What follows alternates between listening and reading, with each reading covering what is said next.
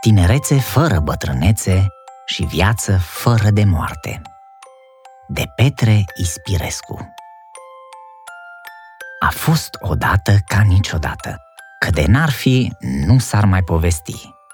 De când făcea plopșorul pere și răchita micșunele, de când se băteau urși în coade, de când se luau de gât lupii cu mieii de se sărutau înfrățindu-se de când se potcovea puricele la un picior cu 99 de oca de fier și s-a arunca în slava cerului de ne aducea povești.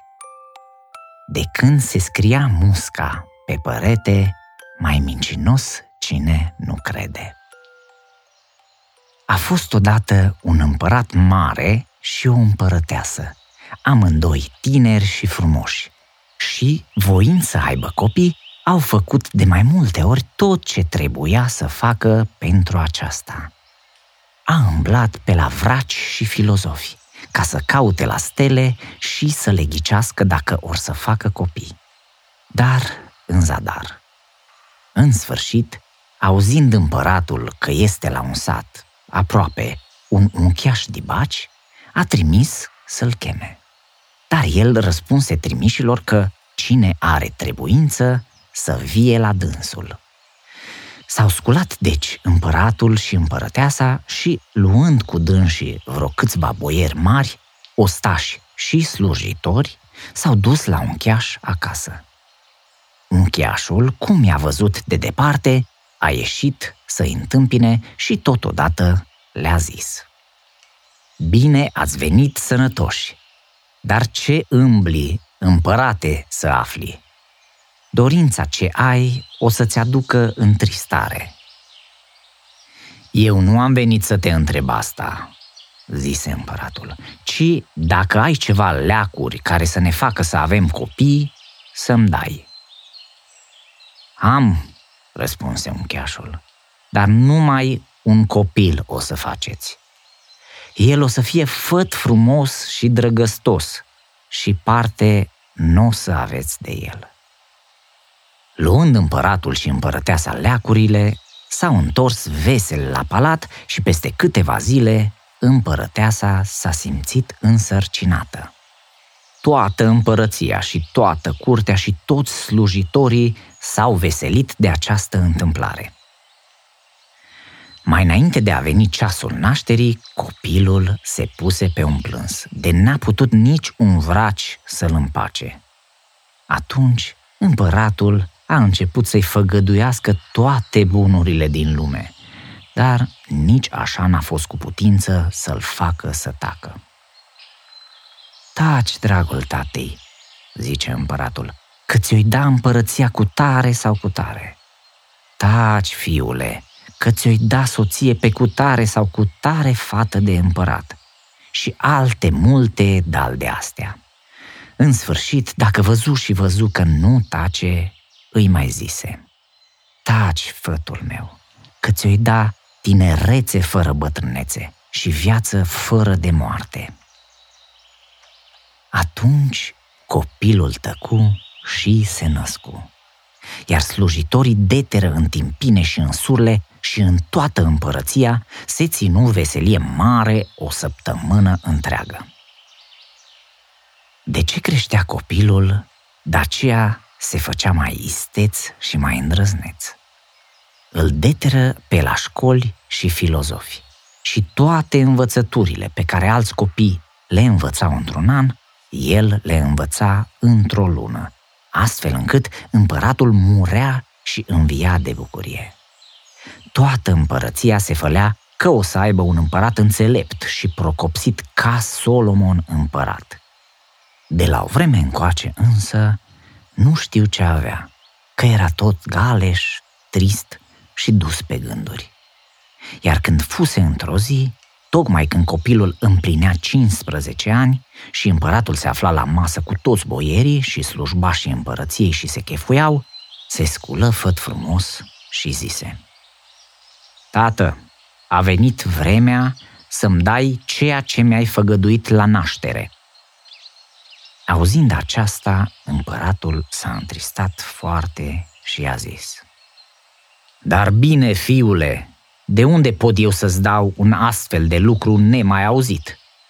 Și dacă ți-am făgăduit atunci, a fost numai ca să te împac. Dacă tu, tată, nu poți să-mi dai, apoi sunt nevoit să cutreier toată lumea până ce voi găsi făgăduința pentru care m-am născut. Atunci toți boierii și împăratul deteră în genunchi, cu rugăciune să nu părăsească împărăția, fiindcă, ziceau boierii, tatăl tău de aici înainte e bătrân și o să te ridicăm pe tine în scaun și avem să-ți aducem cea mai frumoasă împărăteasă de sub soare de soție. Dar n-a fost cu putință să-l întoarcă din hotărârea sa, rămânând statornic ca o piatră în vorbele lui. Iar tată său, dacă văzu și văzu, îi dete voie și puse la cale să-i gătească pe drum merinde și tot ce-i trebuia. Apoi, făt frumos, se duse în grajdurile împărătești, unde erau cei mai frumoși armăsari din toată împărăția, ca să-și aleagă unul. Dar cum punea mâna și apuca pe câte unul de coadă, îl trântea și astfel toți caii căzură. În sfârșit, tocmai când era să iasă, își mai aruncă ochii odată prin grajd și, zărind într-un colț un cal răpciugos și bubos și slab, se duse la dânsul. Iar când puse mâna pe coada lui, el își întoarse capul și zise Ce poruncești, stăpâne? Mulțumesc lui Dumnezeu că mi-a ajutat să ajung ca să mai puie mâna pe mine un voinic. Și, înțepenindu-și picioarele, rămase drept ca lumânarea. Atunci, făt frumos, îi spuse ce avea de gând să facă și calul îi zise Ca să ajungi la dorința ta, trebuie să cer de la tatăl tău paloșul, sulița, arcul, tolba cu săgețile și hainele ce le purta el când era flăcău. Iar pe mine să mă îngrijești cu însuți mâna ta șase săptămâni și orzul să mi-l dai fiert în lapte. Cerând împăratului lucrurile ce-l povățuise calul, el a chemat prevătaful curții și a dat poruncă ca să-i deschiză toate tronurile cu haine spre a-și alege fiul său pe acelea care îi va plăcea. Făt frumos, după ce răscoli trei zile și trei nopți, găsi în sfârșit, în fundul unui tron vechi, armele și hainele tătâne său de când era flăcău dar foarte ruginite. Se apucă însuși cu mâna lui să le curețe de rugină și după șase săptămâni izbutia a face să lucească armele ca oglinda. Totodată îngriji și de cal, precum îi zisese el. Destulă muncă a avut, dar fie că izbuti. Când auzi calul de la făt frumos că hainele și armele sunt bine curățate și pregătite, odată se scutură și el și toate bubele și răpciuga căzură de pe dânsul și rămase în tocmai cum îl fătase măsa, un cal gras, trupeș și cu patru aripi. Văzându-l făt frumos astfel, îi zise, De azi în trei zile plecăm să trăiești, stăpâne, sunt gata chiar azi de poruncești. Îi răspunse calul. A treia zi de dimineață, toată curtea și toată împărăția era plină de jale. Făt frumos, îmbrăcat ca un viteaz, cu paloșul în mână, călare pe calul ce-și alesese, își luă ziua bună de la împăratul de la împărăteasa, de la toți boierii cei mari și cei mici, de la ostași și de la toți slujitorii curții, care, cu lacrămile în ochi, îl rugau să se lase de a face călătoria aceasta, ca nu care cumva să meargă la pieirea capului său. Dar el, dând pinte în calului, ieși pe poartă ca vântul și după dânsul carele cu merinde, cu bani și vreo două sute de ostași pe care îi o rânduise împăratul ca să-l însoțească. după ce trecu afară de împărăția tatălui său și ajunse în pustietate, făt frumos își împărți toată avuția pe la ostași și, luându-și ziua bună, îi trimise înapoi, oprindu-și pentru dânsul merinde numai cât a putut duce calul. Și, apucând calea către răsărit, s-a dus, s-a dus, s-a dus trei zile și trei nopți până ce ajunse la o câmpie întinsă, unde era o mulțime de oase de oameni. Stând să se odihnească, îi zise calul. Să știi, stăpâne, că aici suntem pe moșia unei geonoaie, care e atât de rea încât nimeni nu calcă pe moșia ei, fără să fie omorât. A fost și ea femeie ca toate femeile, dar blestemul părinților pe care nu-i asculta, ci îi tot necăjea, a făcut-o să fie geonoaie. În clipa aceasta este cu copiii ei, dar mâine, în pădurea ce o vezi, o să o întâlnim venind să te prăpădească. E grozavă de mare, dar să nu te sperii, ci să fii gata cu arcul ca să o săgetezi, iar paloșul și sulița să le ții la îndemână, ca să te slujești cu dânsele când va fi de trebuință. Se deteră spre odihnă, dar pândea când unul, când altul. A doua zi, când se revărsa zorile, ei se pregăteau să treacă pădurea. Făt frumos înșeuă și înfrână calul și Kinga o strânse mai mult decât altădată și porni. Când auzi o ciocănitură groaznică. Atunci calul îi zise.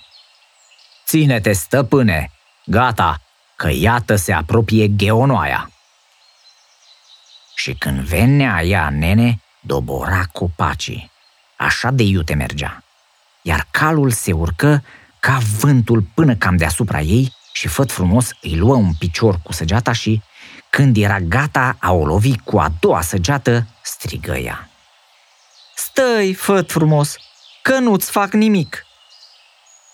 Și, văzând că nu o crede, îi dete înscris cu sângele său. Să străiască calul, făt frumos, îi mai zise ea, ca un năzdrăvan ce este, căci de nu era el, te mâncam fript. Acum însă mai mâncat tu pe mine. Să știi că până azi niciun muritor n-a cutezat să calce hotarele mele până aici. Câțiva nebuni care s-au încume sau o face, dar abia au ajuns până în câmpia unde ai văzut oasele cele multe. Se duseră acasă la dânsa, unde Gheonoaia o spătă pe făt frumos și îl omeni ca pe un călător. Dar pe când se aflau la masă și se chefuiau, iar Gheonoaia gemea de durere, deodată el îi scoase piciorul pe care îl păstra în traistă. Îl puse la loc și îndată se vindecă. Gheonoaia, de bucurie, ținu masă trei zile de rândul și rugă pe făt frumos să-și aleagă de soție pe una dintre cele trei fete ce avea, frumoase ca niște zâne.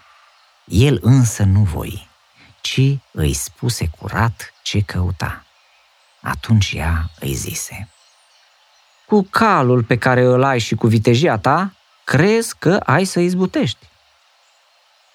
După trei zile, se pregătiră de drum și porni. Merse făt frumos, merse și iar merse, cale lungă și mai lungă. Dar când fu de trecu peste hotarele gheonoaiei, dete de o câmpie frumoasă, pe de o parte cu iarba înflorită, iar pe de altă parte pârlită. Atunci el întrebă pe cal. De ce este iarba pârlită? Și calul îi răspunse. Aici suntem pe moșia unei scorpii, soră cu gheonoaia. De rele ce sunt, nu pot să trăiască la un loc. Blestemul părinților le-a ajuns și daia s-au făcut ligioi, așa precum le vezi. Vrăjmășia lor e groaznică, nevoie de cap. Vor să-și răpească una de la alta pământ.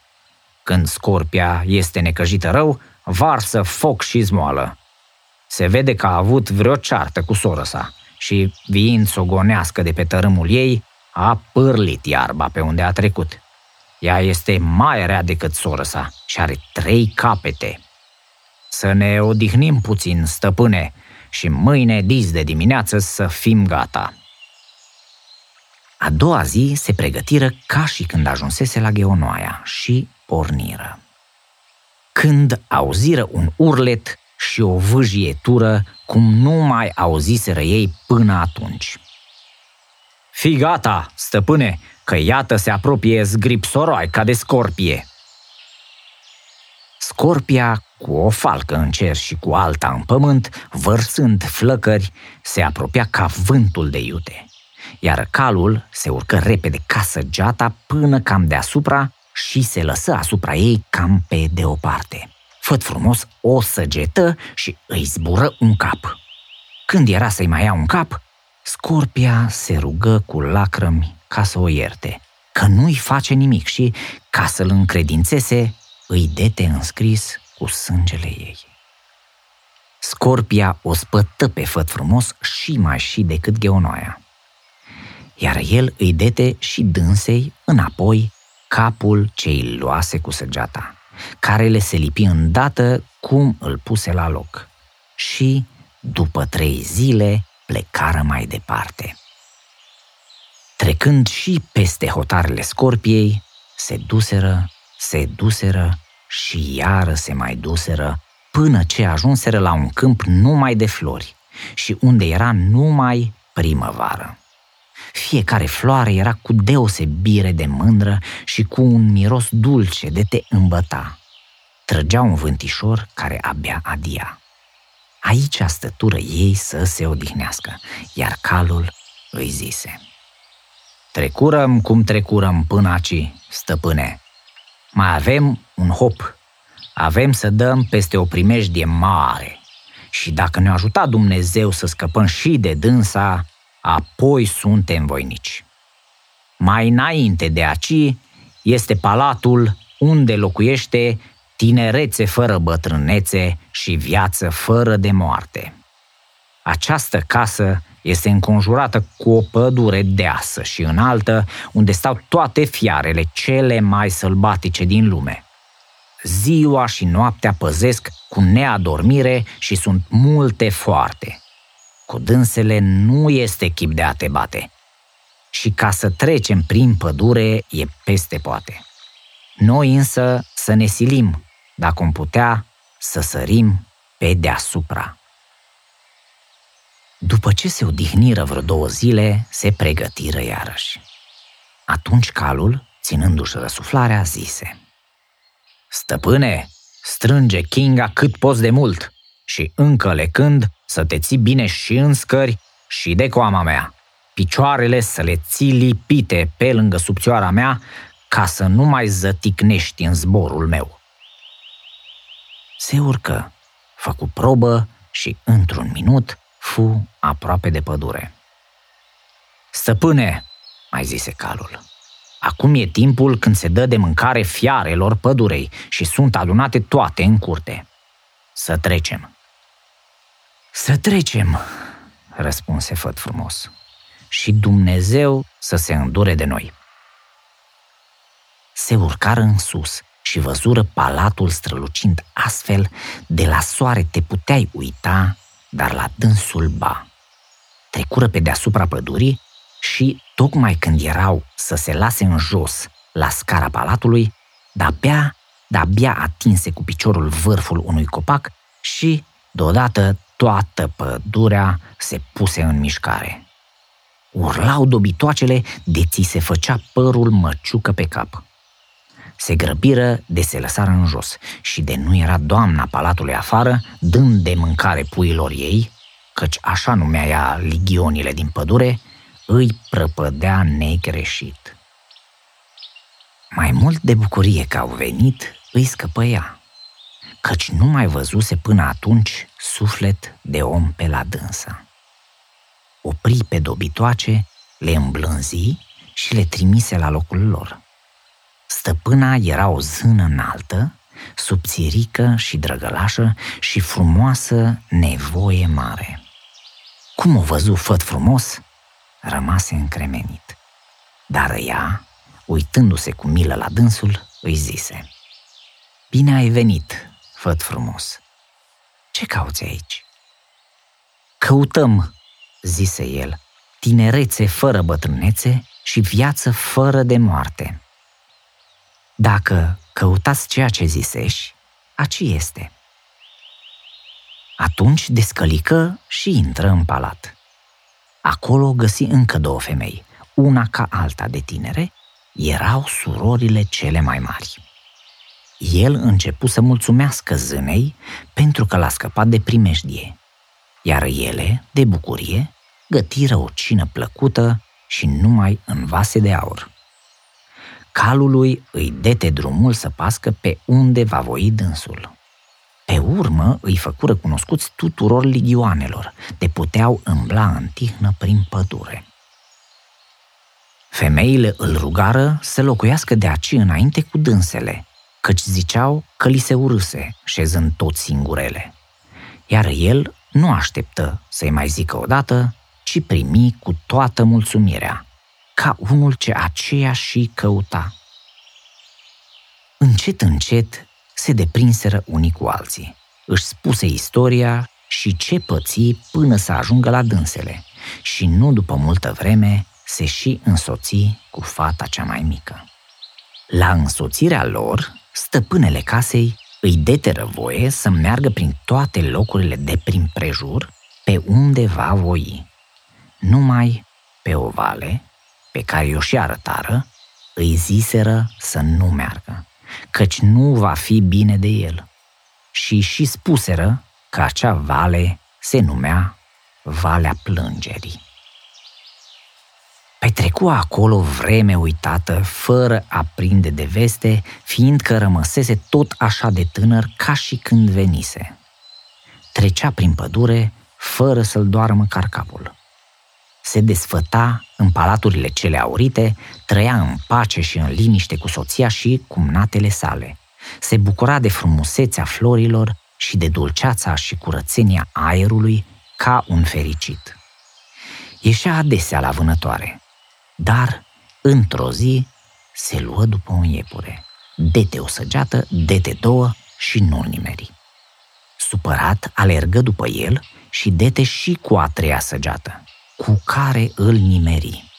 Dar nefericitul, în învălmășeală, nu băgase de seamă că, alergând după iepure, trecuse în valea plângerii.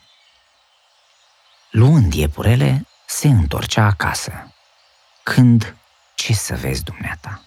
Deodată îl apucă un dor de tată său și de mumă sa. Nu cuteză să spuie femeilor măestre, dar ele îl cunoscură după întristarea și neodihna ce vedea în trânsul. Ai trecut, nefericitule, în valea plângerii, îi ziseră ele, cu totul speriate. Am trecut, dragile mele, fără ca să fi voit să fac asta neghiobie. Și acum mă topesc, dar în picioarele de dorul părinților mei. Însă și de voi nu mă îndur ca să vă părăsesc. Sunt de mai multe zile cu voi și n-am să mă plâng de nicio mâhnire. Mă voi duce, dar să mai văz odată părinții și apoi mă întoarce, ca să nu mă mai duc niciodată. Nu ne părăsi, iubitule. Părinții tăi nu mai trăiesc de sute de ani și chiar tu, ducându-te, ne temem că nu te vei mai întoarce. Rămâi cu noi, căci ne zice gândul că vei pieri.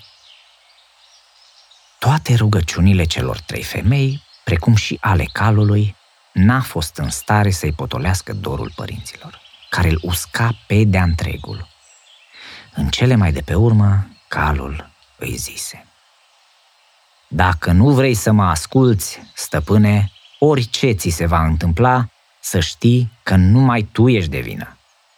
Am să-ți spui o vorbă și dacă vei primi tocmeala mea, te duc înapoi. Primesc, zise el cu toată mulțumirea. Spune-o. Cum vom ajunge la palatul tatălui tău să te las jos și eu să mă întorc? De vei voi să rămâi măcar un ceas. Așa să fie, zise el. Se pregătiră de plecare, se îmbrățișară cu femeile și, după ce își luară ziua bună unul de la altul, porni, lăsându-le suspinând și cu lacrămile în ochi. Ajunseră în locurile unde era moșia scorpiei. Acolo găsiră orașe. Pădurile se schimbaseră în câmpii. Întrebă pre unii și pre alții despre scorpie și locuința ei. Dar îi răspunseră că bunii lor auziseră de la străbunii lor povestindu-se despre asemenea fleacuri. Cum se poate una ca asta?" le zicea făt frumos. Mai alaltă eram trecut pe aici și spunea tot ce știa. Locuitorii râdeau de dânsul, ca de unul ce aiurează sau visează deștept, iar el, supărat, plecă înainte, fără a băga de seamă că barba și părul îi albiseră. Ajungând la moșia Gheonoaiei, făcu întrebări ca și la moșia Scorpiei și primi asemenea răspunsuri. Nu se putea domeri el cum de în câteva zile s-au schimbat astfel lucrurile. Și iarăși supărat, plecă cu barba albă până la brâu, simțind că îi cam tremurau picioarele și ajunse la împărăția tătâne său. Aici alți oameni, alte orașe și cele vechi erau schimbate de nu le mai cunoștea. În cele mai de pe urmă ajunse la palaturile în care se născuse. Cum se dete jos, calul îi sărută mâna și îi zise Rămâi sănătos, că eu mă întorc de unde am plecat. Dacă poftești să mergi și dumneata, încalecă îndată și aidem. Du-te sănătos, că și eu nădăjduiesc să mă întorc peste curând. Calul plecă ca săgeata iute. Văzând palaturile dărâmate și cu buruieni crescute pe dânsele, ofta și cu lacrimi în ochi, căta să-și aducă aminte cât era odată de luminate aste palaturi și cum și-a petrecut copilăria în ele. Ocolit de vreo două-trei ori, cercetând fiecare cămară, fiecare colțuleț ce aducea aminte cele trecute. Grajdul în care găsise calul. Se pogorâ apoi în pivniță, gârliciul cărea se astupase de dărămăturile căzute. Căutând într-o parte și în alta, cu barba albă până la genunchi, ridicându-și pleoapele ochilor cu mâinile și abia umblând, nu găsi decât un tron odorogit. Îl deschise, dar în el nimic nu găsi. Ridică capacul chichiței și un glas slăbănogit îi zise Bine ai venit, că de mai întârziai și eu mă prăpădeam. O palmă îi trase moartea lui, care se uscase de se făcuse cârlig în chichiță și căzu mort și îndată se făcu țărână. Iar eu încă le cai pe oșea și vă spusei dumneavoastră așa.